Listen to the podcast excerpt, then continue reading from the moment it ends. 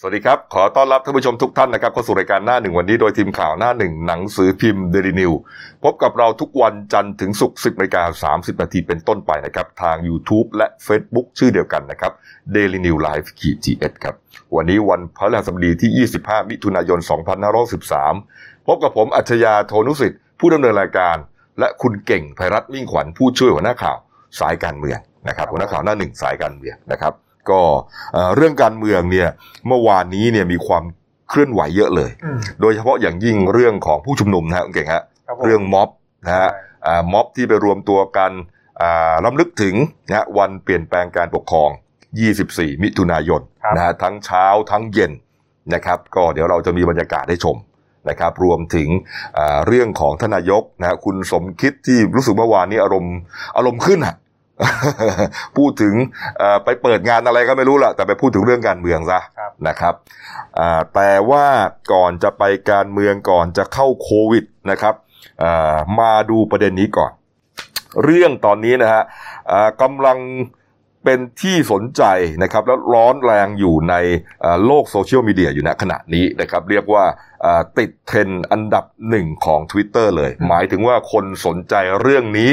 แล้วก็มีการติดแฮชแท็กให้เข้าไปดูเยอะที่สุดนะของตั้งแต่เมื่อคืนนี้จนถึงวันนี้นะฮะเป็นเรื่องของเขาเรียกว่าไลฟ์โค้ชนะหมายถึงว่าคนแนะนำการใช้ชีวิตนะฮะชื่อว่าคุณชรบูรณหิรันหลายท่านก็คงเคยได้ยินได้ฟังนะฮะเรียกว่าคลิปการแนะนำการใช้ชีวิตนะแนวคิดต่างๆกันมาบ้างนะฮะเชื่อว่าหลายคนก็คงจะกดติดตามด้วยฮะนี่ฮะนี่ก็คือคุณชรบูรณหิรันฮะเรื่องปัญหาที่มันเกิดขึ้นนะแล้วทำให้เทรนด์ Twitter ของคุณชรเนี่ยติดอันดับหนึ่งเมื่อวานนี้จนถึงณขณะนี้ฮะก็เป็นประเด็นคลิปนะที่อยู่ใน YouTube ช่องของคุณชรเขานะฮะคุณชรเนี่ยแกก็จะแนะนำเรื่องราวการใช้ชีวิตต่างๆนะครับหลายเรื่องด้วยกันนะฮะแต่ว่าล่าสุดเนี่ยเป็นคลิปที่ไปปลูกต้นไม้ลดโรคร้อนที่เชียงใหม่นะฮะโดยมีพลเอกประวิตรวงษ์สุวรรณรองนายกรัฐมนตรีครับไปเป็นประธานฮะคุณชรก็ไปร่วมงานนี้ด้วยนะครับเรื่องของเรื่องก็คือว่าหลังจากปลูกต้นไม้กันเสร็จเรียบร้อยนะครับคุณชรก็ได้มาพูดถึงบิ๊กป้อมตอนหนึ่งนะฮะโดยในลักษณะเหมือนกับอวยอ่ะเก่งฮะนะฮะบอกว่าเมื่อกี้ได้เจอท่านประวิตรมันไม่เหมือนที่เราเห็นอยู่ในรูปภาพที่อยู่ในมีม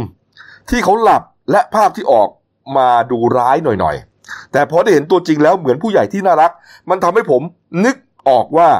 สิ่งที่เราเห็นในสื่อเขามีเจตนาที่จะทำให้เราคิดอะไรบางอย่างอย่าเพิ่งตัดสินใจใครอย่าเพิ่งตัดสินใคร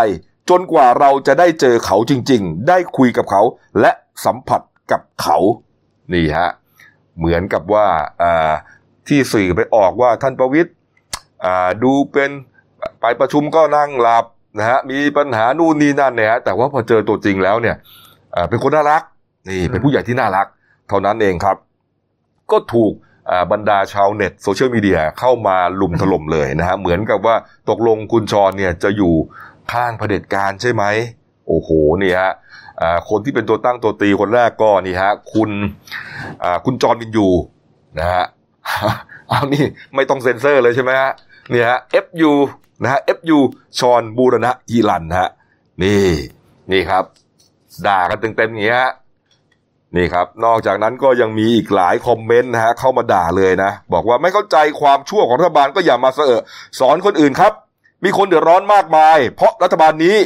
มีคนที่โดนขังคุกและพยายามต่อต้านรัฐธรรมนูญ60อย่าเห็นเป็นเรื่องตลกครับมันดูเหมือนคุณก็รู้สึกว่าพวกเรื่องพวกนี้ก็แค่เรื่องขำๆเพราะว่าพอมีคนเข้าไปคอมเมนต์เข้าไปตำหนินะฮะคุณจรเนี่ยกลับพูดกลับตอบในลักษณะเหมือนกับว่า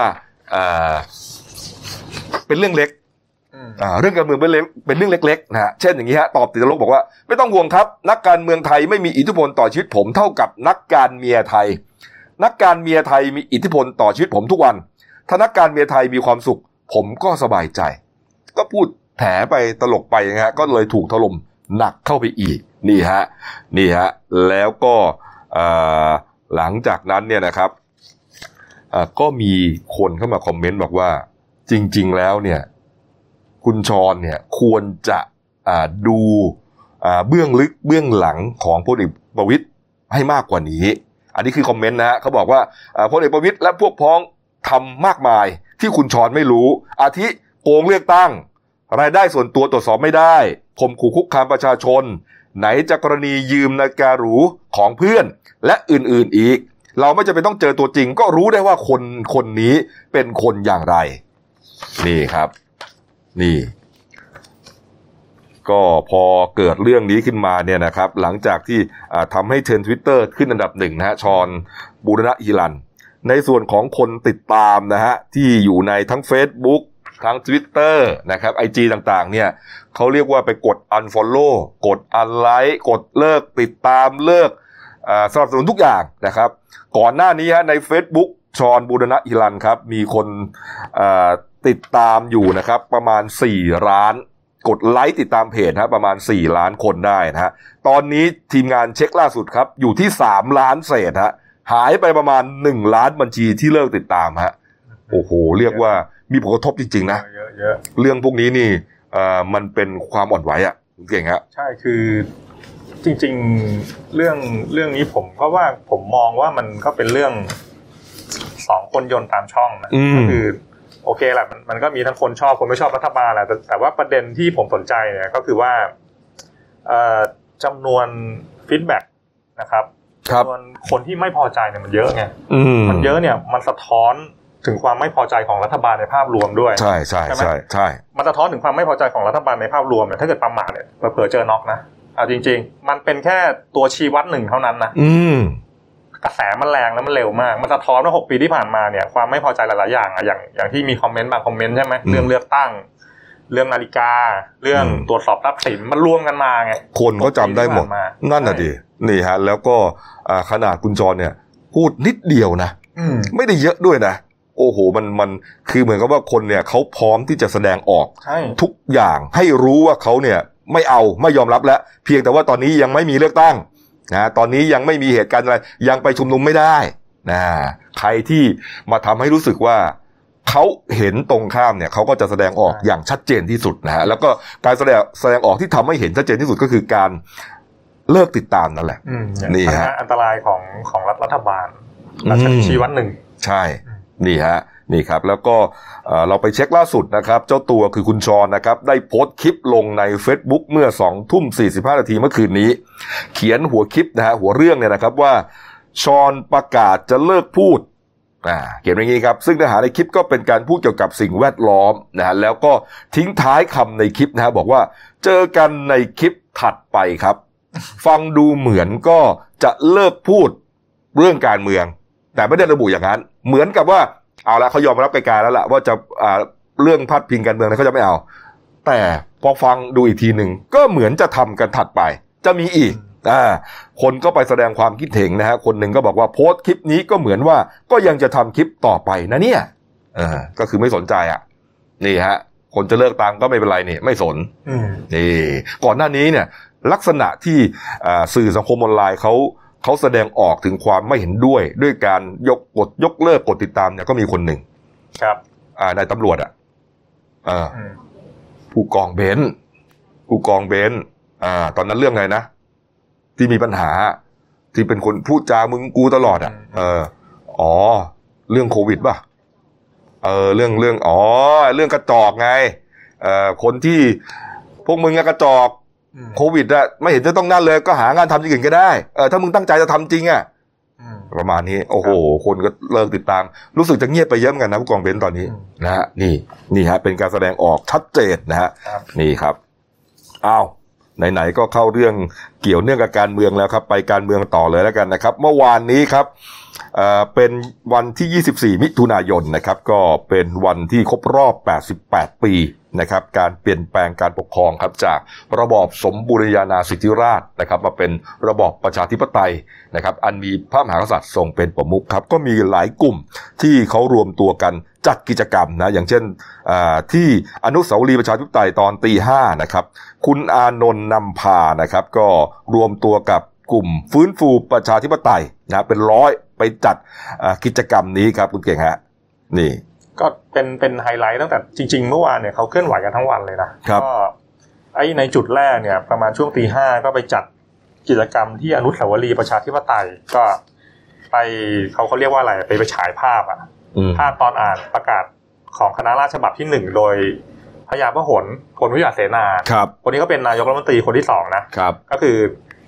คนก็ไม่น้อยนะตอนเช้าก็ตื่นไปก็ไอ้ผ้าขึงๆเนี่ย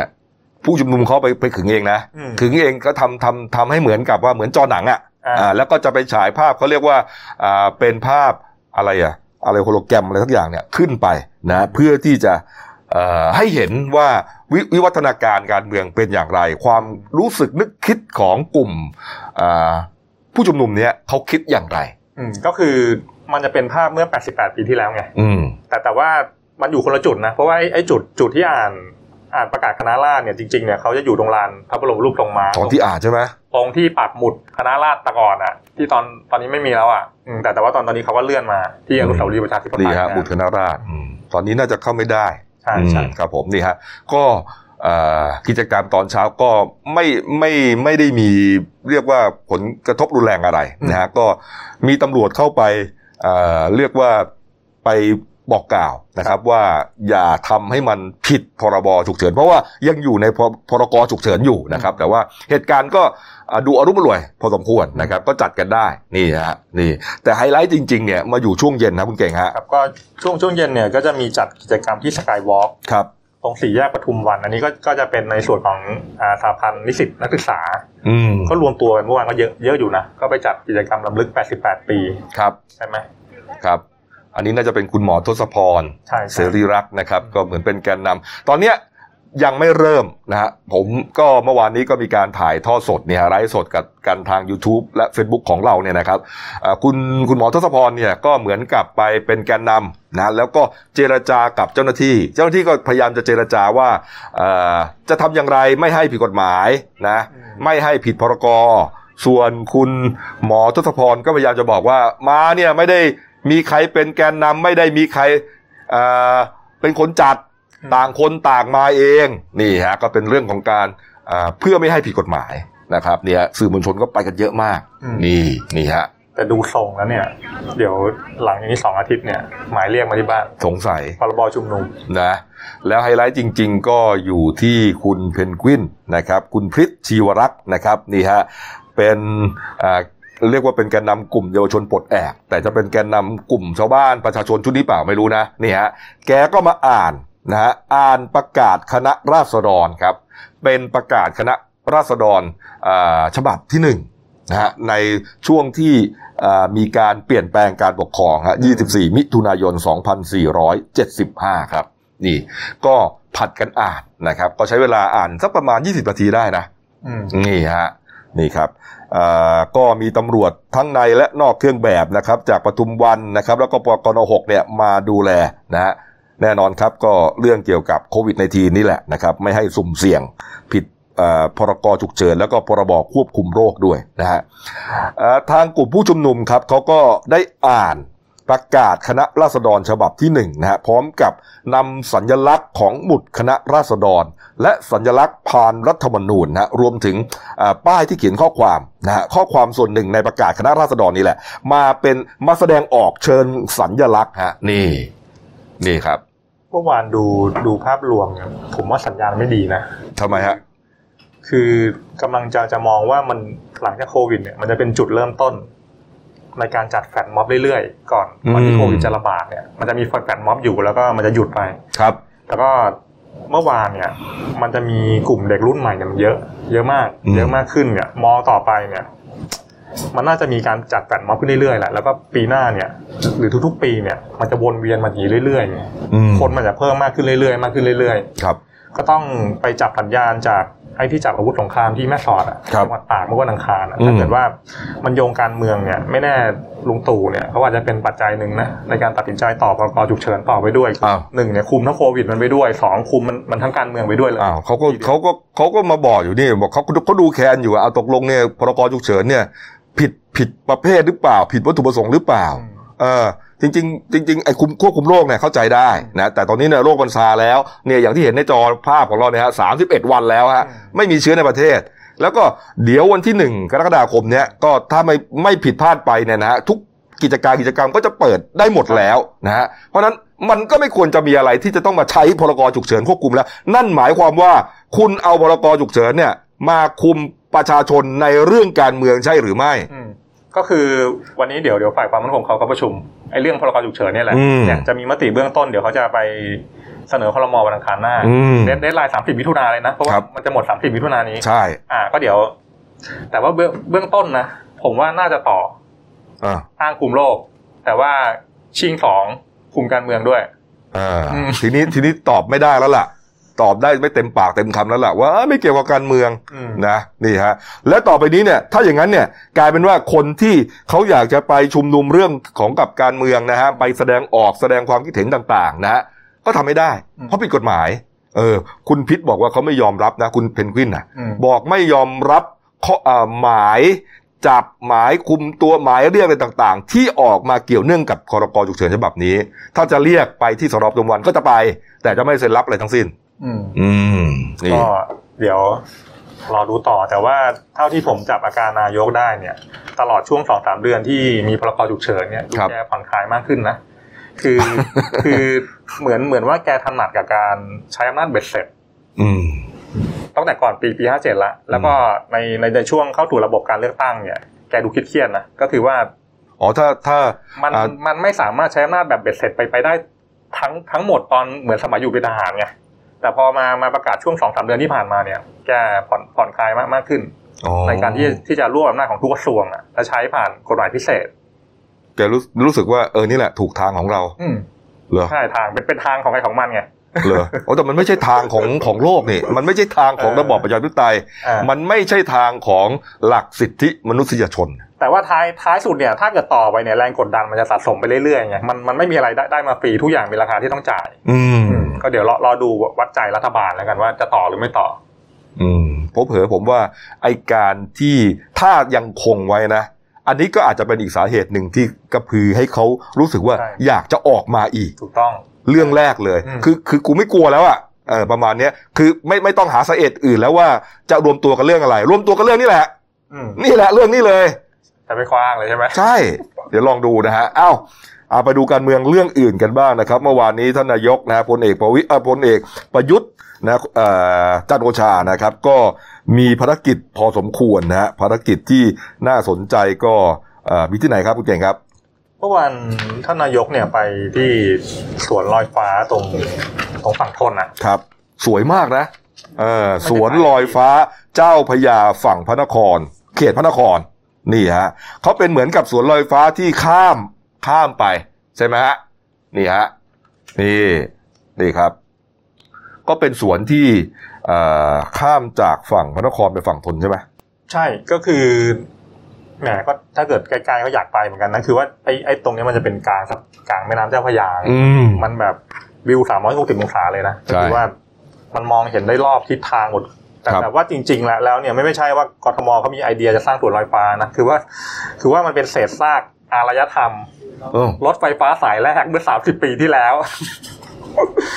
คนแถวนั้นเขาเรียกว่าสะพานด้วนก็คือว่ามันสร้างขึ้นมาแต่เพื่อที่จะทำรถไฟฟ้าใช่ไม่ใช่ของ GTS นะคือว่าอีกบริษัทนึง30 ปีที่แล้วนะใช่โอ้ผมไม่รู้นะเนี่ยมันเป็นสะพานด้วนคนน่ะก็เรียกกันแล้วก็กทมเนี่ยก็เลยแบบเฮ้ยมันแบบมันด้วนๆอยู่มันไม่ได้ใช้ประโยชน์ก็เอามาสร้างสวนสาธารณะดีกว่าก็คือแค่จะบอกว่าเขาไม่ได้มีเจตนาว่าเขาจะสร้างสวนสาธารณะตอนแรกเขาจะเป็นสำหรับรถไฟฟ้าแต่มันสร้างไม่เสร็จก็เลยมาทำสวนสาธารณะซะเลยประเทศไทยเรานี่ไปสูญเสียงบประมาณกับไอ้เรื่องปัญญาอ่อนอย่างนี้เยอะนะเก่งนะเรื่องอะไรที่แล้วไม่ใช่เงินน้อยๆนะเนี่ยก็ดีเป็นพันเป็นหมื่นล้านนะครับเนี่ยสร้างไอ้พวกเนี้ยยังคิดอยู่เลยไอ้ฮอปเวลเนี่ยไอ้ตอมอเนี่ย ฮกเวลเนี่ยสุดเลยอ่ะสุดเลยอ่ะสุดมากที่สุดแล้วฮะโอ้โหนี่เอามีไอ้นี่เหรอเนี่ยโอ้โหนี่สะพานด้วนดูว่าอ่ะเมื่อวานนี้ท่านนายกก็ไปเปิดนะก็เปลี่ยนนะครับเปลี่ยนวิกฤตเป็นโอกาสซะก็ไปจัดสร้างเป็นสวนลอยฟ้านะฮะไปปลูกต้นไม้เพื่อความสวยงามแล้วก็ไปเปิดงานตอนหนึ่งครับท่านนายกได้นำโทรศัพท์มือถือมาเปิดเพลงสะพานนะฮะเพลงสะพานก็แกแต่งเองนั่นแหละนะครับให้ชาวบ้านฟังนะครับแล้วก็ร้องคอตามไปด้วยหมายถึงแกร้องเองนะเพราะชาวบ้านอาจจะไม่ได้ร้องคอตามหรอกคือตอนก่อนแกแต่งเพลงสะพานเนี่ยไอ้ช่วงรอยต่อเลือกตั้งเนี่ยแกจะขอตัวเป็นสะพานให้ชาวบ้านเนี่ยเหยียบย่ำข้ามไปสู่อนาคตที่ดีกว่าอ๋อแนวคิดอย่างนั้นใช่ก็เดี๋ยวแต่ปีทั้งปีแกก็ยังไม่แต่งเพลงใหม่นะไม่มีเวลาหรอก ไม่มีเวลาหรอกนี่ฮะก็เป็นนี่ลุงป้อมก็ไปนะท่านผู้ว่ากทมก็ไปนะนี่บิ๊กป๊อกก็ไปครับสวยนะน่าไปเที่ยวครับมาดูเรื่องของคุณสมคิดบ้างนะครับคุณสมคิดจาตุศรีพิทักษ์ฮะสื่อแปะนะครับหัวหน้าทีมของ3กุมาร4กุมารพลังประชารัฐเนี่ยนะฮะหลังจากที่มีข่าวว่าจะถูกปลดนะครับออกจากตำแหน่งรองนายกรัฐมนตรีนะครับมีข่าวลือมานานแล้วนะครับว่าถ้าปลดถ้าปรับครม.รอบนี้เนี่ยไปแน่นะฮะรวมถึงลูกทีมกุมารทั้งหลายด้วยก็ไปเหมือนกันนะฮะเมื่อวานนี้คุณสมคิดก็คงจะรู้สึกอัดอั้นตันใจนะครับไปเป็นประธานเปิดงานเรื่องปาฐกถาโครงการเศรษฐกิจพอเพียงสร้างไทยครับของธนาคารเพื่อการเกษตรและสหกรณ์การเกษตรแต่ว่าพูดตอนหนึ่งถึงเรื่องการเมืองถึงเรื่องการเมืองในพรรคซะอย่างนั้นนะคุณเก่งคือแกก็มาพูดไอ้เรื่องปรับครม.เนี่ยแต่ก็ไม่ได้พูดตรงๆหรอกก็คือแกก็บอกเนี่ยแหละว่าถ้าเกิดคนเก่าอยู่แต่ทำงานไม่ได้เนี่ยก็ไม่ต้องอยู่นะแต่ว่าถ้าเกิดคนใหม่มาทำงานไม่ได้จะมาทำไมแล้วก็มีตบตูดด้วยนะถ้าเกิดรัฐบาลขับเคลื่อนประเทศไม่ได้ก็ไม่ต้องอยู่ก็คือสรุปก็คือจริงๆเนี่ยมันมีอีกประเด็นหนึ่งถ้าเกิดว่ามันจะมาประกอบกับเรื่องนี้ก็คือเมื่อวานเนี่ยคุณสมคิดพูดอีกประเด็นหนึ่งว่าในเดือนกรกฎาคมเนี่ยเขาประเมินเศรษฐกิจแล้วล่ะว่ามันจะมีหลายๆธุรกิจเนี่ยสายป่านขาดละก็คือว่ามันไปต่อไม่ไหวท้ายสุดเนี่ยสิ่งที่มันจะเกิดขึ้นในเดือนกรกฎาคมเนี่ยก็คือคนเนี่ยจะตกงานประมาณ2ล้านคนครับแล้วก็ต้องกลับต่างจังหวัดเนี่ยมาถึงโยงมาถึงเรื่องนี้แหละว่าถ้าเกิดไอ้ปัญหาเศรษฐกิจถ้าเกิดมีการปรับครม.เนี่ยคนใหม่เนี่ยมันแก้ไม่ได้เนี่ยมันจะมาทำไมอันนี้เดี๋ยวเราก็ต้องรอดูเพราะว่าเมื่อวานเนี่ยทางคณะกรรมการนโยบายการเงินเนี่ยเมื่อวานผมฟังข่าวตกใจมากนะคือเขา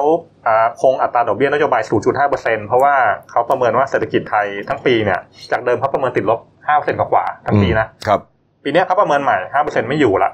เป็น 8.1% เยอะมากเพราะว่าตอนต้มยำกุ้งเนี่ยแค่ 7% กว่าอันเนี้ยมันก็เป็นตัวเลขที่น่ากลัวก็ต้องมาวัดใจท่านนายกว่าถ้าเกิดจะเปลี่ยนม้ากลางศึกนะ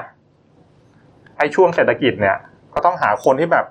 ต้องของจริงอ่ะต้องมาต้องของจริงไม่เกี่ยวกับโควต้าเล่นเนี่ยเผลอเนี่ยรัฐบาลจะอยู่ไม่ได้ด้วยซ้ำคือเก่งธรรมดาก็ยังไม่พอนะต้องเก่งแบบชั้นเซียนอ่ะเพราะว่าวิกฤตเนี่ยมันหนักจริงๆนะครับคือจะเอาเรื่องเศรษฐกิจไปเล่นเรื่องการเมืองไม่ได้ไม่ได้จะเอาเป็นโควต้าจะเอาเป็นของพรรคพวกไม่ได้ฮะไม่ได้ครับต้องเป็นคนที่เก่งจริงๆอย่างที่คุณเก่งบอกปี40เนี่ยเป็นเรื่องของสถาบันการเงินล้มนะครับแล้วก็คนที่ได้ผลกระทบก็จะเป็นชุดหนึ่งนะฮะแต่โควิด-19 เนี่ยมันไปหมดฮะไปหมดทุกคนนะเพราะว่ามันเป็นเรื่องของเชื้อโรคที่มันลอยอยู่ในอากาศทุกคนโดนกันหมดคือว่าไอ้ประเด็นที่น่ากลัวเนี่ยก็คือว่ารัฐบาลเนี่ยอัดเงินเข้าระบบเนี่ยเกือบ2ล้านล้านนะเมื่อวานเนี่ยแบงก์ชาติยังประเมินเลยติดลบ 8% ครับนี่ฮะวันก่อนผมก็ได้คุยกับทีมงานของ TDI นะที่เขาทำประเด็นวิจัยเรื่องผลกระทบหลังจากโควิดซาเขาบอกว่ามันยังคงอยู่แน่นอนแล้วถ้าประชาชนเนี่ยก็ยังไม่มีกินอยู่ไอ้3เดือนที่ได้กันมาเดือนละ 5,000 เนี่ยรัฐบาลหมดแล้วนะครับแล้วจะเอาอะไรยังไงกันไปต่อเนี่ยฮะก็ผมก็ยังนั่งคุยอยู่แต่ว่าก็ต้องจับประเด็นให้ได้เพราะว่ามันเรื่องเยอะจริงๆประเด็นเศรษฐกิจเนี่ยมันจะผสมกับอย่างที่ไปทั้งเรื่องของคุณชรด้วยทั้งเรื่องของ88ปีเปลี่ยนแปลงการปกครองด้วยเนี่ยจะมาผสมกันเนี่ยแหละแล้วมันจะไปเผลอมันจะไปออกผลในช่วงปลายปีด้วยซ้ำครับ นี่ฮะอ้าวไปดูอีกเรื่องหนึ่งกันครับสั้นๆครับคุณหมอวรงค์ครับนายแพทย์วรงค์เดชกิจวิกรมฮะประธานเจ้าหน้าที่บริหารพรรครวมพลังประชาชาติไทยฮะหลังจากที่มีข่าวว่าอาจจะได้รับตำแหน่งหัวหน้าพรรคนะฮะรวมพลังเนี่ยนะครับแล้วก็จับพัดจับผูก็คงจะได้เก้าอี้รัฐมนตรีด้วยนะครับเพราะว่าหม่อมเต๋าเนี่ยก็อาจจะถูกปรับครม.ออกไปนะฮะรัฐมนตรีแรงงานนะแต่เข้าใจว่าคงจะส่งสัญญาณว่าทั้งตำแหน่งหัวหน้าพรรคซึ่งอาจารย์อเนกใช่ไหมเหล่าธรรมทัศน์ได้ไปแล้วเนี่ยนะครับอาจจะมานั่งเป็นรัฐมนตรีด้วยนะครับคุณหมอวรงค์เมื่อวานนี้ก็เลยโพสต์ข้อความผ่าน Facebook เลยฮะระบุว่าผมได้คุยกับคุณสุเทพเทือกสุบรรณแล้วว่าขอลาออกจากพรรคนะแล้วก็คิดว่าจะลาออกมาพักหนึ่งแล้วล่ะได้คุยกับคุณสุเทพว่าการทำงานในเชิงวิชาการของผมคือการหาข้อมูลมายืนยันหักล้างข้อมูลที่บิดเบือนเป็นเรื่องของนักวิชาการต่างๆนะครับแต่ไม่เต็มใจสังกัดพรรคจึงขอลาออกเพื่อทำงานร่วมกันให้คล่องตัวยืนยันว่าไม่ได้น้อยใจแล้วลาออกที่ลือกันว่าพลาดตำแหน่งหัวหน้าพรรคเพราะคุยตั้งแต่แรกกับคุณสุเทพแล้วว่ามาช่วยงานพรรคไม่ได้คาดหวังตำแหน่งอะไรก็น่าจะเป็นที่ชัดเจนแล้วแหละว่าดร.อเนกเนี่ยก็น่าจะมานั่งหัวหน้าพรรครวมพลังประชาชาติไทยครับนี่ฮะสมัยคุณทักษิณเนี่ยให้ฉายานะไอ้สินตึงไอ้หนุ่มสินตึงเนี่ยอาจารย์อเนกเนี่ยแต่ว่าคุณทักษิณก็ไม่ได้อธิบายนะทำไมถึงสินตึงสมัยนั้นแล้วจริงมันคืออะไรฮะก็คงจะบู๊อ่ะมั้งสมัยนั้นใช่ว่าจะเป็นพวกสไตล์อาจารย์อเนกแกก็จะพูดจาแม้ว่าจะเป็นวิชาการก็จริงแต่ก็จะถึงลูกถึงคนอ่ะนะครับนี่ฮะอ้าวมาดูเหตุการณ์อาชญากรรมเมื่อคืนนี้ครับนี่ฮะตั้งแต่เมื่อคืนประมาณสัก 3 ทุ่มได้ครับมีไอ้คลั่งคนหนึ่งนะครับอยู่แถววัดบึงบาคลอง10อำเภอหนองเสือจังหวัดปทุมธานีครับใช้อาวุธปืนนะครับชิงรถยนต์แถววัดบึงบาก่อนนะฮะแล้วก็อาวุธปืนที่มีอยู่เนี่ยกราดยิงเรียกว่ายิงไปทั่วยิงไปสเปะสปะนะฮะก็ทำให้ชาวบ้านแถวนั้นเนี่ยเขาต้องอกตกใจนะเพราะว่าโอ้อย่างนี้มันคุ้มข้างแล้วล่ะนะครับทราบชื่อต่อมาไอ้ข้างคนนี้คือนายสมภพแพรสีเขียวนะครับเพิ่งพ้นโทษออกมานะเพิ่งออกจากคุกอ่ะพูดง่ายๆครับแล้วก็ติดคุกในคดีของสภ.หนองเสือเขานะฮะตำรวจที่เกี่ยวข้องทั้งตำรวจภาคหนึ่งตำรวจภูธรต่างๆเนี่ยฮะที่ปทุมธานีนะแล้วก็เขตติดต่ออำเภอหนองแคสระบุรีด้วยก็ระดมกำลังกันไล่ล่าแต่ไอ้นี่ก็พยายามหนีไปเรื่อยนะฮะหนีไปเรื่อยฮะมีคนแจ้งเบาะแสไปเรื่อยตอนนี้มันอยู่นี่แล้วครับแต่จุดที่เขาไปล้อมกันจริงๆก็คือถนนเลียบคลองระพีพัฒน์แถวคลอง11นะครับที่หนองเสือนั่นแหละนะฮะโอ้โหทีนี้ตำรวจก็ระดมกำลังกันหลายชุดเลยนะครับแล้วก็บล็อกพื้นที่ไว้นะครับนี่ฮะเบื้องต้นเนี่ยคนร้ายก็เหมือนเอะอะโวยวายแสดงตัวแต่ว่าเหมือนคนคุ้มข้างคุมสติตัวเองไม่อยู่แล้วก็มีการยิงปืนไม่แน่ใจว่าขึ้นฟ้าหรือยิงใส่เจ้าหน้าที่นี่แหละโอ้โหเจ้าหน้าที่ก็แตกคือฮะเพราะว่าไม่รู้ใครเป็นใครนะเพราะว่ามันมืดมากนะฮะเจ้าหน้าที่ต้องไปเชิญตัวพ่อของแม่ของนายสมภพเนี่ยมาเจรจาแต่ก็ยังไม่มีท่าทีอ่อนลงฮะคิดดูครับตั้งแต่ 2 ทุ่มจนถึง 2 ฮะ 6 ชั่วโมงล่ากันอย่างนั้นดันกันไปดันกันมาอย่างนั้นนี่น่าจะเป็นพ่อของไอ้สมภพเนี่ยนะครับโอ้โหนี่ฮะก็ใช้เวลานานมากนะฮะจนสุดท้ายประมาณสัก 2 ได้นะครับ2 เสร็จฮะนายสมภพเนี่ยก็ยอมจำนนกับตำรวจฮะตำรวจก็ไปจับกุมตัวไว้ได้ฮะแล้วก็เอาไปสงบสติอารมณ์ที่วัดคลอง5ที่หนองแคสระบุรีก่อนเพราะว่ามันเดินเข้าไปในพื้นที่ของหนองแคแล้วนะครับก็ยึดอาวุธปืนครับเห็นว่ามีจุด451กระบอกนะครับแล้วก็พร้อมแมกกาซีนด้วยนะฮะในที่เกิดเหตุครับก็พลตำรวจโทอัมพลบัวรัตน์พรผู้บัญชาการตำรวจภูธรภาค1ก็มาสอบปากคำด้วยตัวเองฮะดูสภาพฮะนี่คือให้การไม่รู้เรื่องฮะเพิ่งออกจากคุกมาแล้วก็มาก่อเหตุอะไรก็ไม่รู้ฮะนี่เคราะห์ดีที่กระสุนปืนที่มันยิงมั่วเนี่ยไม่ไปถูกใครบาดเจ็บหรือเสียชีวิตนะเก่งฮะไม่งั้นเนี่ยก็จะเป็นเรื่องใหญ่อีกใช่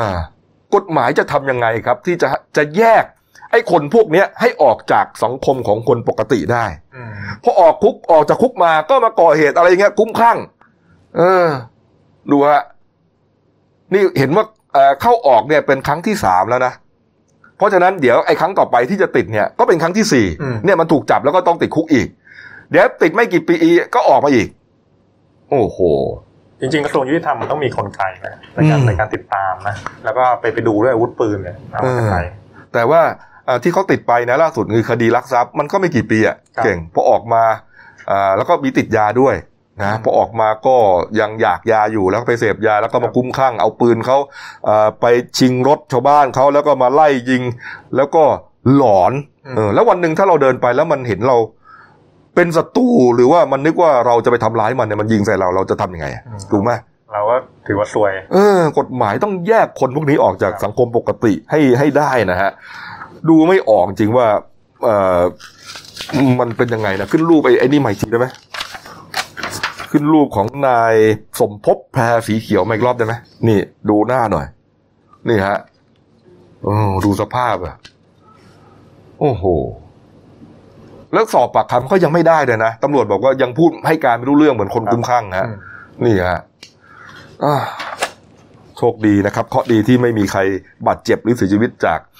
ฝีมือของนายสมภพคนนี้นะครับอ้าวมาดูการ์ตูนขาประจำของคุณขวดนะครับการ์ตูนการเมืองเด็ก2คนคุยกันนะครับอดีตกกต.สมชัยโชว์เงินซื้อเสียงเลือกตั้งซ่อมลำปางแนะกกต.จัดการอาจารย์สมชัยเข้าใจผิดหรือเปล่ามันเรื่องอะไรครับ เฮโรอีนมาแกก็เขาก็อ้างเฮโรอีนยังเป็นแป้งได้เลยไอ้เงินใส่ซองเนี่ยมันอาจจะเป็นเงินฝากซื้อหวยหรือเปล่าอันนี้แซวไอ้เรื่องคลิปไงไอ้คลิปแจกเงินที่คลิปไงที่เหมือนมีไปคุยกันใช่ไหมนี่ฮะก็เดี๋ยวรอกกต.ว่าเขาจะประกาศรับรองเมื่อไหร่ไอ้เลือกตั้งรอบเขตสี่ถ้าเกิดรับรองก็เพิ่มเสียงให้พลังประชารัฐ1 เสียงก็ต้องวัดใจกกต.ด้วยนะว่าจะสอบแบบให้มันปราศจากข้อสงสัยหรือเปล่าหรือว่าถ้าเกิดมันยังคาใจอยู่เนี่ยเดี๋ยวก็เป็นอีกหนึ่งปัญหาเนี่ยมันก็เป็นมันก็เป็นอีกหนึ่งปัญหาแหละฮะก็เดาล่วงหน้าได้นะฮะแล้วก็ไม่สนใจอยู่แล้วฮะนะฮะไอ้ประเด็นผมนิดนึงนะก่อนจะจบนะประเด็นแหวนแม่นาฬิกาเพื่อนอะไรเนี่ยผมว่าคลาสสิกแล้วนะเจอมันคือแป้งเลยนะโอ้โหประทับใจมากจริงๆอ่ะเก่งจริงๆนะผมยังคิดไม่ได้เลยนะเรื่องพวกนี้นะพักคู่เดียวครับกลับมาช่วงหน้ามีอีกหลายข่าวให้ตามนะครับเดี๋ยวมาดูกันว่ากิจกรรมต่างๆที่เขาจะไฟเขียว1กรกฎาคมนี้นะครับมีอะไรบ้างเขาบอกว่าเปิดหมดแล้วแต่ว่าข้อกำหนดเพียบเลยฮะจะทำกันได้หรือเปล่านะครับแล้วก็สุดสลดจริงๆฮะหนูน้อยไปเล่นในรถเก่าออกไม่ได้ตายทั้งคู่เลยครับพักคู่เดียวครับเดี๋ยวกลับมาคุยข่าวกันต่อครับหยุดเสี่ยงสวมหน้ากากอนามัยป้องกันตัวเองตลอดเวลาทุกครั้งที่อยู่ในที่สาธารณะหยุดแตะต้องไม่ควรจับสิ่งของสาธารณะทุกชนิดหยุดชุมนุมงดไปที่ที่มีคนอยู่เป็นจำนวนมากเช่นสนามกีฬาผับบาร์หรือว่าคอนเสิร์ตหยุดประมาทกินร้อนแยกช้อนจานส่วนตัวรับประทานอาหารจานเดียวจะดีที่สุดหยุดเผลอ Social Distancing อยู่ห่างกัน2 เมตรเสมอค่ะหยุดลืมล้างมือ20วินาทีให้เป็นนิสัยหยุดพูดเท่าที่จำเป็นป้องกันละอองฝอยออกจากปากให้น้อยที่สุดเราจะก้าวผ่านไปด้วยกัน No COVID-19 กับ Daily News Live GTS เอาละครับช่วง2ของรายการหน้าหนึ่งวันนี้ครับพบกับพี่โก้ครับคุณเกรียงไกรบัวศรีหัวหน้าข่าวหน้าหนึ่งครับนี่ฮะวันนี้ที่เป็นคนให้หัวข่าวนะครับนี่ฮะที่ได้อ่านกันของเมื่อวานนะครับนี่ฮะหลายเรื่องนะครับนี่ครับหัวต่างๆนะครับก็เป็นฝีมือของหัวหน้าข่าวนะฮะที่เวียนสลับกันมาออกรายการนี่แหละนะครับนี่ไปดูเรื่องโควิด -19 นะครับเมื่อวานนี้เอาจากยอดก่อนครับพี่โกนะครับผมคุณหมอทวีสินวิษณุโยธินก็แถลงที่เดิมครับที่ทำเนียบรัฐบาลครับครับก็มีผู้ติดเชื้อรายใหม่เพิ่มขึ้นแค่1รายครับผมครับในสถานที่กักกันตัวของรัฐครับทำให้ปัจจุบันมียอดผู้ป่วยทั้งหมด3,156 รายครับหายป่วยสะสม 3,026 รายครับครับไม่มีรายงานผู้เสียชีวิตก็ยังคงเดิมอยู่ที่58รายครับผมแล้วก็ที่สำคัญก็คือเมื่อวานครบรอบ1เดือนที่ไม่มีผู้ติดเชื้อภายในประเทศใช่ครับนี่ฮะดูยอดนี่ฮะก็เป็นรายละเอียดที่เรา ทำเป็นกราฟิกให้ทุกวันติดตามกันได้นะครับก็จะมีลงทั้งที่ Facebook นะครับแล้วก็ในรายการของเรานะฮะสามารถแชร์ได้เลยนะครับสีสันสวยงามนะครับรับรองความถูกต้องของข้อมูลก็ยังรักษาอยู่73คนครับผมนี่ครับสำหรับผู้ติดเชื้อรายใหม่นะเป็นชายไทยอายุ31ปีครับเป็นพนักงานร้านอาหารเพิ่งเดินทางกลับมาจากประเทศฟิลิปปินส์เมื่อวันที่17มิถุนายนครับผมแล้วก็พบเชื้อก็ที่สถานกักกันตัวของรัฐครับนี่ฮะก็ทยอยเข้ามาเรื่อยๆนะครับเข้ามาส่วนใหญ่ก็จะเนี่ยก็จะมีโรคมานี่แหละทุกคนครับตอนนี้แล้วเขาก็อยากกลับเพราะมาได้รักษากับไทยแล้วโอ้โหมั่นใจได้ว่า99% น่ะต้องหายครับนะฮะอย่างที่เห็นนะฮะนี่ฮะหายไปต้อง 3,000 กว่าแล้วอ่ะครับนี่ฮะไปดูเรื่องของกิจกรรมที่เตรียมจะคลายล็อกกันบ้างนะครับเมื่อวานนี้หลังจากแถลงยอดเสร็จนะครับคุณหมอทวีสินก็พูดถึงกิจกรรมที่เตรียมจะผ่อนคลายล็อกในเฟสที่5ก็จะเริ่มตั้งแต่วันที่1กรกฎาคมนะครับก็เรื่องของสถาบันของรัฐต่างๆเนี่ยเปิดได้หมดการศึกษาเนี่ยครับเปิดได้หมดนะครับห้างสรรพสินค้าคอมมูนิตี้มอลล์ต่างๆก็เปิดได้เต็มตามเวลานะครับนี่ฮะนี่ครับอันแรกก็เป็นเรื่องของอาคารเรียนต่างแน่นอนครับลูกเราก็จะเปิดโรงเรียนกันแล้ววันที่1 กรกฎาคมครับแต่ว่าโรงเรียนลูกผมเนี่ยเขาก็จะมีการจัดเรื่องของโซเชียลดิสแทนซิ่งนะเรียน3วันเองนะในช่วงเดือนกรกฎาคมกับอังคารพฤหัสเสาร์อันนี้โรงเรียนชั้นประถมอีกกลุ่มนึงก็จะเรียนจันทร์พุธศุกร์อะไรประมาณนี้คือให้มันเหลือน้อยแบ่งครึ่งๆกันไปนะฮะแล้วก็มีเรื่องของเตรียมช้อนมาเองนะครับอะไรต่างๆที่เรารู้ว่ามันเขาพยายามเตรียมการอยู่เขาทำอยู่บางโรงเรียนอย่างโรงเรียนมัธยมก็เหมือนกับมีการประชุมผู้ปกครองก็สอบถามความคิดเห็นโรงเรียนเสนออย่างนี้ผู้ปกครองจะว่ายังไงครับนี่หาข้อสรุปให้ดีที่สุดนี่ฮะเมื่อวานนี้ผมก็ไปประชุมผู้ปกครองเหมือนกันผมก็เสนอได้ที่ประชุมเรื่องของการใส่หน้ากากว่าอย่าไปเคร่งครัดตามมาตรการของรัฐมากเกินไปกับเด็กเพราะว่าเข้าใจว่าจะต้องทำตามหมดแล้วพอคุณครูสั่งเด็กเนี่ยต้องใส่ตลอดนะเขาก็จะไม่กล้าถอดเราต้องนึกถึงตัวเรานะเรายังใส่24ชั่วโมงไม่ได้นะพี่โก้ฮะหายใจไม่ออกครับนะคุณครูยังใส่ไม่ได้เลยแม้แต่รัฐมนตรีหรือสบคก็ใส่ไม่ได้ตลอด24ชั่วโมงอย่างเฟซชิลนี่จะดีกว่าหน้ากากก็จะได้แต่ว่ามันอาจจะมองไม่ชัดอีกนะฮะคือก็ใส่ได้ในส่วนหนึ่งแต่ว่าก็ต้องให้เขาถอดบ้างอะไรบ้างนะครับเพราะว่าการปิด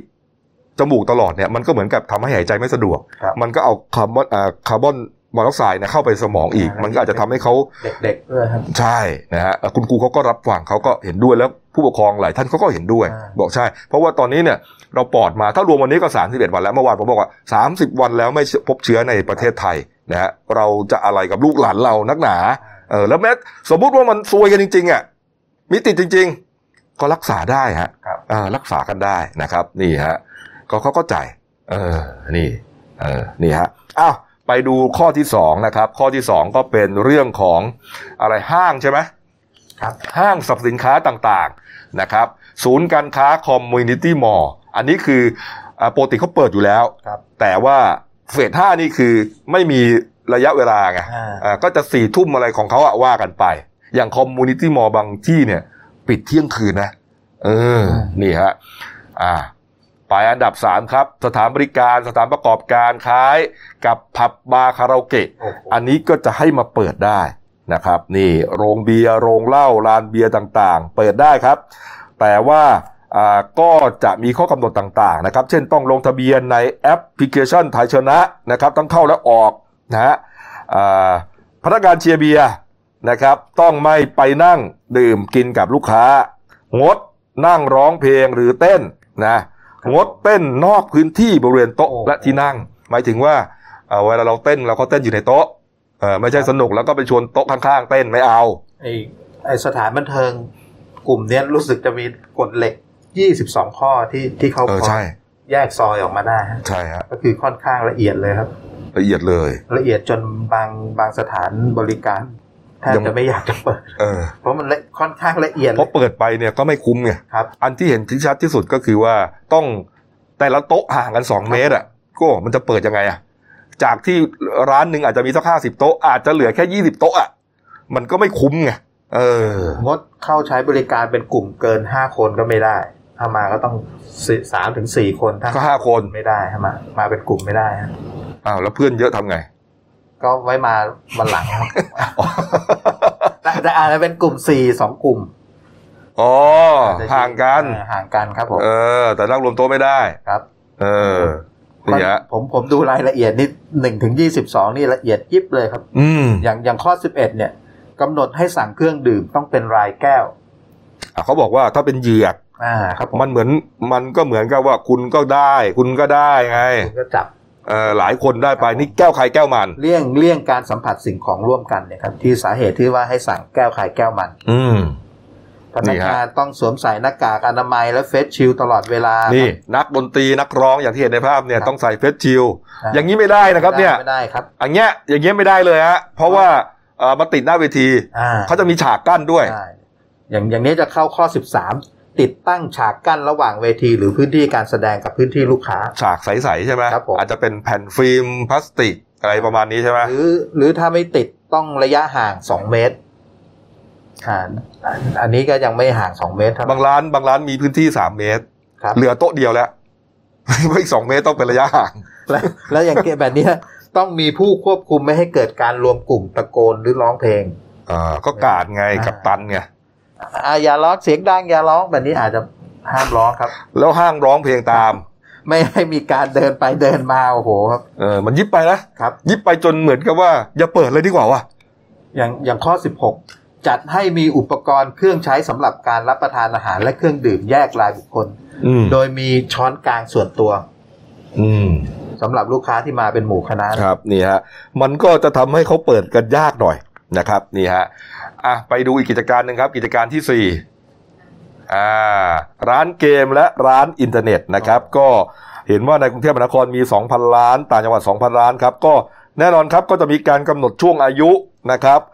แล้วก็ช่วงเวลาต่างๆที่จะให้เขาใช้บริการได้นะครับนี่ฮะก็ว่ากันไปนะครับนี่ฮะส่วนอันที่5เนี่ยที่กำลังเป็นที่ฮือฮาณตอนนี้นะครับก็คือสถานประกอบกิจการอาบนวดโรงน้ำชานี่ฮะเราต้องตั้งหลักก่อนว่าเป็นสถานประกอบกิจการอาบนวดที่ถูกกฎหมายนะทำตามกฎหมายอบนวดอาบนวดโรงน้ำชานะครับอบนวดโรงน้ำชานี่ฮะก็เริ่มแรกเลยก็คือว่าคนที่ไปใช้บริการจะต้องลงทะเบียนนะครับลงทะเบียนผ่านแอปชัยชนะนี่นะครับแล้วก็ต้องสวมหน้ากากอนามัยตลอดเวลาตอนที่เข้าไปใช้บริการนะครับสมมุติว่าเราจะเลือกหมอนวดคนไหนนะครับมานวดเรานะครับเราก็ต้องใส่หน้ากากใช่ไหมแล้วหมอนวดที่นั่งกันเนี่ยก็ต้องใส่หน้ากากทั้งหมดก็จะเห็นแต่ลูกตาแต่ไอ้บางข้อผมเห็นระบุมีเรื่องการทำความสะอาดเดี๋ยวสินี่เนี่ยจะไล่ฟังไงนี่นะพอเราเลือกไปแล้วก็ต้องห่างกันไม่ว่าจะยืนหรือจะนั่งเนี่ยต้องห่างกัน1 เมตรตลอดนะเว้นระยะนั่งยืนห่างกัน1 เมตร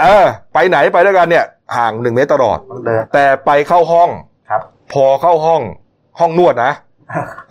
แต่ณเวลานั้นคือต้องใส่หน้ากากและห่าง1 เมตรตลอด1 เมตรแต่พอเข้าห้องนวดปุ๊บพออาบน้ำปุ๊บถอดหน้ากากได้ครับ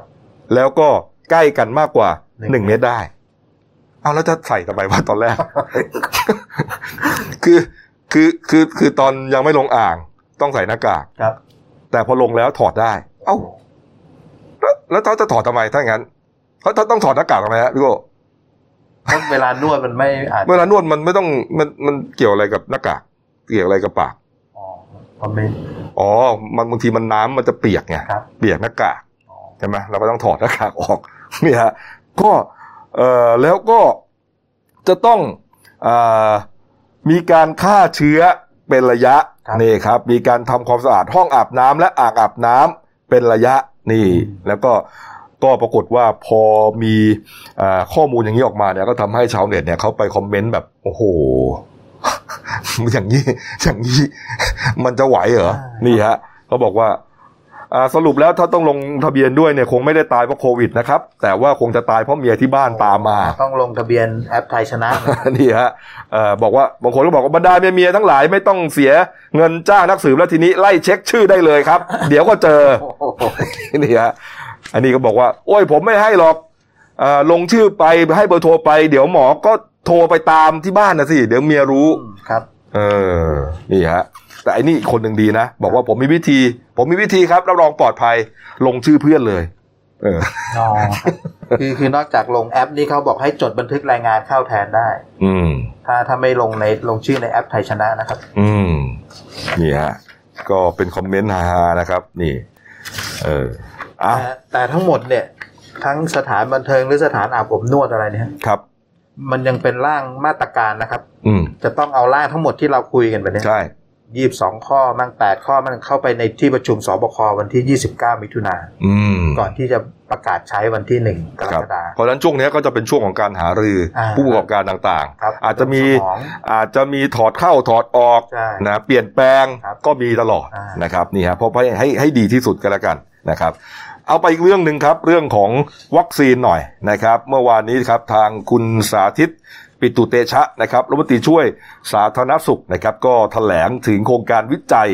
นะครับภาวะภูมิคุ้มกันในผู้ป่วยโควิด -19 และผู้มีความเสี่ยงในคนไทยนะครับก็บอกว่าตอนนี้นะครับก็วัคซีนที่เราเตรียมเนี่ยก็คืบหน้าไปเป็นลำดับนะครับคาดว่าจะมีการทดลองในกับคนเนี่ยในช่วงปลายปีนี้ครับนี่ฮะก็เตรียมแล้วนะครับเห็นว่าทางกระทรวงสาธารณสุขครับให้ทุนจุฬาลงกรณ์มหาวิทยาลัยดำเนินการเรื่องนี้นะครับร่วมกับกรมควบคุมโรคและก็กรมการแพทย์ฮะพี่โก้ฮะครับผมนี่ครับร่วมกันวิจัยครับโดยหาข้อมูลจากบุคคลที่หายแล้วหายป่วยนะครับแล้วก็เขาเชื่อว่าเขาจะมีภูมิคุ้มกันติดตัวเนี่ยไม่ว่าจะกลับมาเป็นได้อีกหรือไม่แล้วก็มีระยะเวลานานเท่าไหร่แล้วก็ที่สำคัญคือตอนเนี้ยเขามีผู้ติดเชื้อที่หายแล้วประมาณ 3,000 คน 3,000 กว่าคนก็ 3,000 กว่าคนที่เราขึ้นกราฟิกไปเมื่อกี้คือกลุ่มนี้เขาจะเสียสละอาสาเป็นเหมือนว่าให้วิจัยเรื่องภูมิคุ้มกันเขาเลยครับซึ่งนอกจากจะเป็นข้อมูลที่สำคัญในประเทศไทยแล้วก็ยังจะเป็นข้อมูลสำคัญของโลกด้วยครับวิจัยเพื่อไปทำวัคซีนครับแล้วก็จะพบว่ากลุ่มคนกลุ่มนี้จะมีภูมิคุ้มกันที่เป็นประโยชน์ครับแล้วก็จะเป็นฮีโร่ของคนไทยครับเนี่ยฮะก็3,000 กว่าคนที่ว่านี้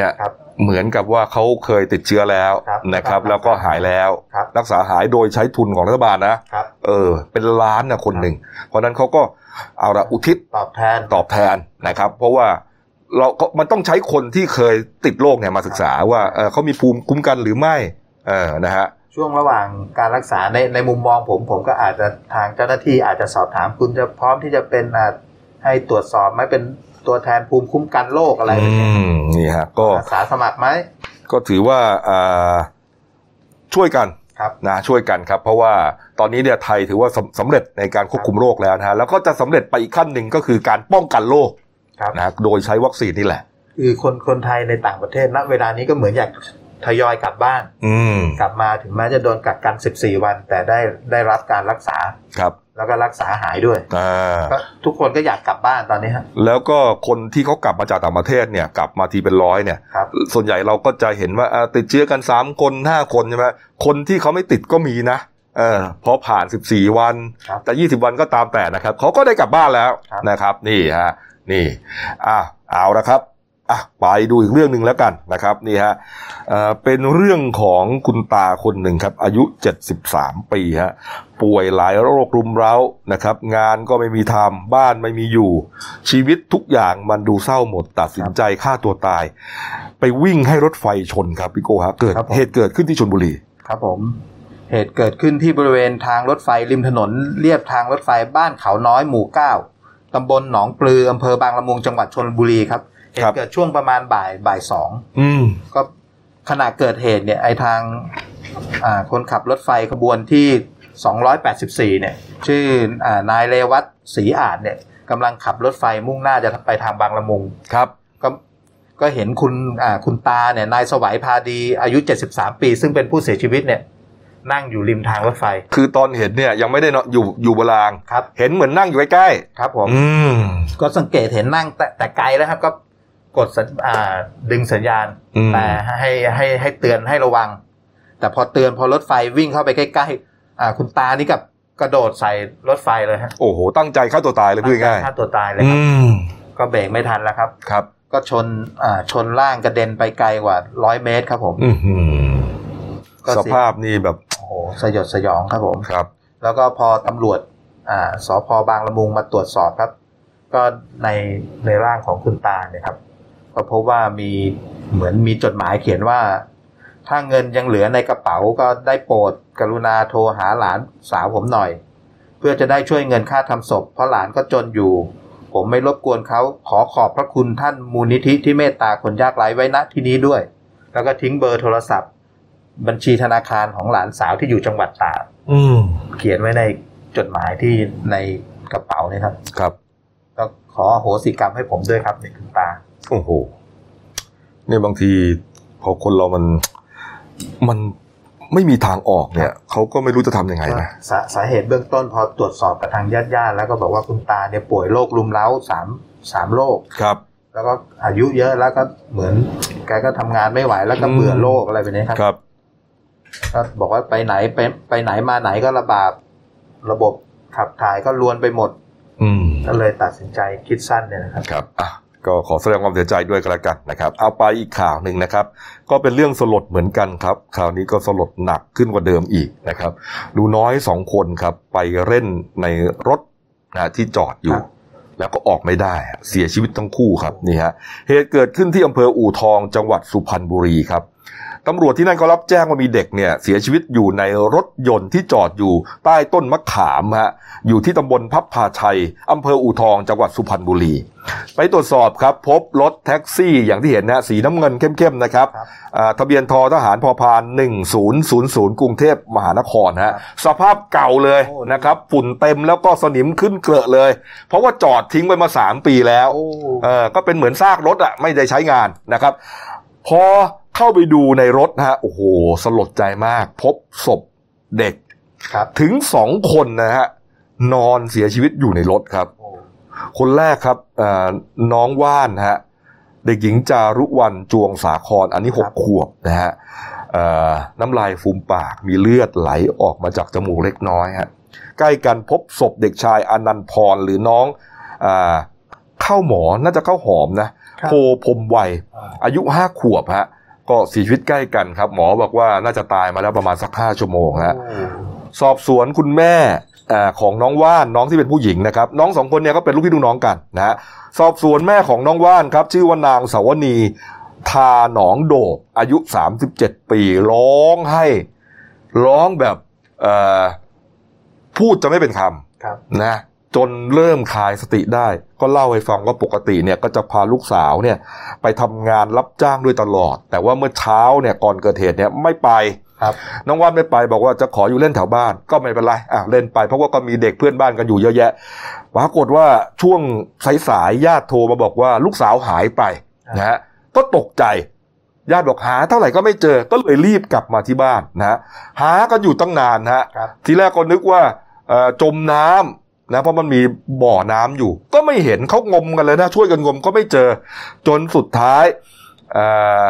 ตามกันมาเรื่อยคือตอนนั้นเนี่ยชาวบ้านเริ่มกันช่วยหาแล้วไม่ใช่แต่เฉพาะครอบครัวนี้แล้วนะครับจนมา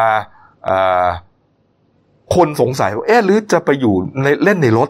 แท็กซี่ที่มันจอดอยู่แถวนั้นรถเก่าจอดมา3ปีเนี่ยพอไปเจอก็ตกใจฮะเจอน้องจริงๆฮะแล้วก็น้องผู้ชายเนี่ยน้องผู้ชายเนี่ยนะครับเริ่มที่จะมือหงิกแล้วนี่ฮะแล้วก็ช่วยออกมานะครับส่วนอีกคนเนี่ยก็เหมือนก็ยังจะพอช่วยชีวิตได้แต่สุดท้ายก็เสียชีวิตทั้งคู่สาเหตุนี้ก็น่าจะมาจากคาดว่าน้องคงจะไปเล่นกันซนพาไปเล่นกันในรถนะแล้วพอเล่นแล้วเนี่ยเหมือนมือไปล็อกเองหรืออะไรก็ตามแต่เนี่ยแล้วก็เปิดไม่ได้นะฮะมันล็อกจากภายใน6ขวบนี้น่าจะรู้เรื่องเปิดแล้วนะคือมันมี2ประเด็นว่าน้องไม่รู้ว่าเปิดยังไงหรือว่ารู้แต่ว่ามัน มันสนิมกินไงดันยังไงก็ไม่ขึ้นทำให้เปิดไม่ได้หรือเปล่าแต่ว่าผู้ใหญ่เขาก็เปิดได้นะนี่ฮะนี่เป็นอุบัติเหตุที่ไม่น่าเกิดขึ้นเลยนะโอ้โหสูญเสียเด็กไป2คนโดยแบบสาเหตุที่ไม่น่าเชื่อเลยอ่ะครับโอ้ความไร้เดียงสานะครับแล้วคิดดูว่าอากาศข้างในก็ร้อนนะเนี่ยชีวิตเพราะปล่อยละสายตาไม่ได้ครับเด็กในวัยขนาดนี้ครับดูฮะขอแสดงความเสียใจกับครอบครัวนะคุณพ่อคุณแม่ด้วยจริงๆนะเรื่องนี้นี่ต้องระวังจริงๆนะวิธีแก้ปัญหาแก้ไขอันดับหนึ่งเลยก็คือต้องสอนเขาให้รู้จักการเอาตัวรอดเดี๋ยวนี้เนี่ยพอเกิดเรื่องเด็กติดในรถเนี่ยโหสลดทุกทีอ่ะเพราะมันไม่ควรเกิดขึ้นโดยเฉพาะยิ่งในรถโรงเรียนอย่างเงี้ยเคยมีเป็นข่าวอยู่เนืองๆเนี่ยนะต้องบางโรงเรียนเขาถึงสอนเลยนะถ้าอยู่อย่างนี้นี่มาอยู่ตรงนี้นะมาเดินมาที่ประตูแล้วมันจะเห็นตรงนี้นะแล้วมีตุ่มเล็กๆดันมันขึ้นอะไรเงี้ยเด็กเขาก็จะจำได้นี่ต้องสอนนะนี่คือเป็นวิชาที่แบบเหมือนนอกเหนือวิชาการเรียนใช่ควรมีวิชาเอาตัวรอดเด็กๆคือมันเป็นเรื่องอย่ามองข้ามถูกต้องครับถูกต้องเลยฮะอย่ามองข้ามความปลอดภัยชัดเจนมากครับเรื่องนี้นะฮะไปปิดท้ายข่าววันนี้ครับนี่ฮะไอ้หนุ่มวอลโว่ตีนผีนะครับที่ขับชนสาวท้อง5เดือนจนเสียชีวิตเนี่ยเรียกว่าตายทั้งกลมนะครับแล้วก็ขับหนีไปสุดท้ายก็ยางแตกแล้วก็ไปเดินขึ้นแท็กซี่หนีไปแต่ว่าวานเห็นว่าเข้ามอบตัวแล้วนะครับแล้วก็มีความคืบหน้านะครับเหตุเกิดขึ้นในท้องที่สน.มีนบุรีครับพี่โก้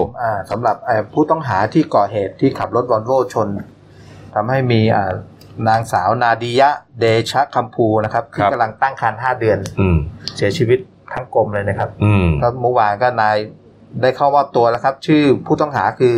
นายกาวินสาธรครับก็เดินเข้ามอบตัวที่สน.มีนบุรีนี่ฮะระหว่างทางเดินก็ยกมือไหว้ตลอดทางเลยครับก่อนจะถึงสน.ครับมีคนด่าไงญาติพี่น้องของผู้ตายก็ตะโกนด่าพอรู้ข่าวว่าจะเข้ามอบตัวก็รีบนี่ตำรวจต้องกันเลยนะฮะนี่มีตำรวจกันซ้ายขวาหน้าหลังนะฮะเพราะว่าระหว่างทางนี่แม้นักข่าวจะรุมก็จริงฮะแต่ญาติเนี่ยก็พยายามเลาะเข้ามานะฮะนี่ฮะ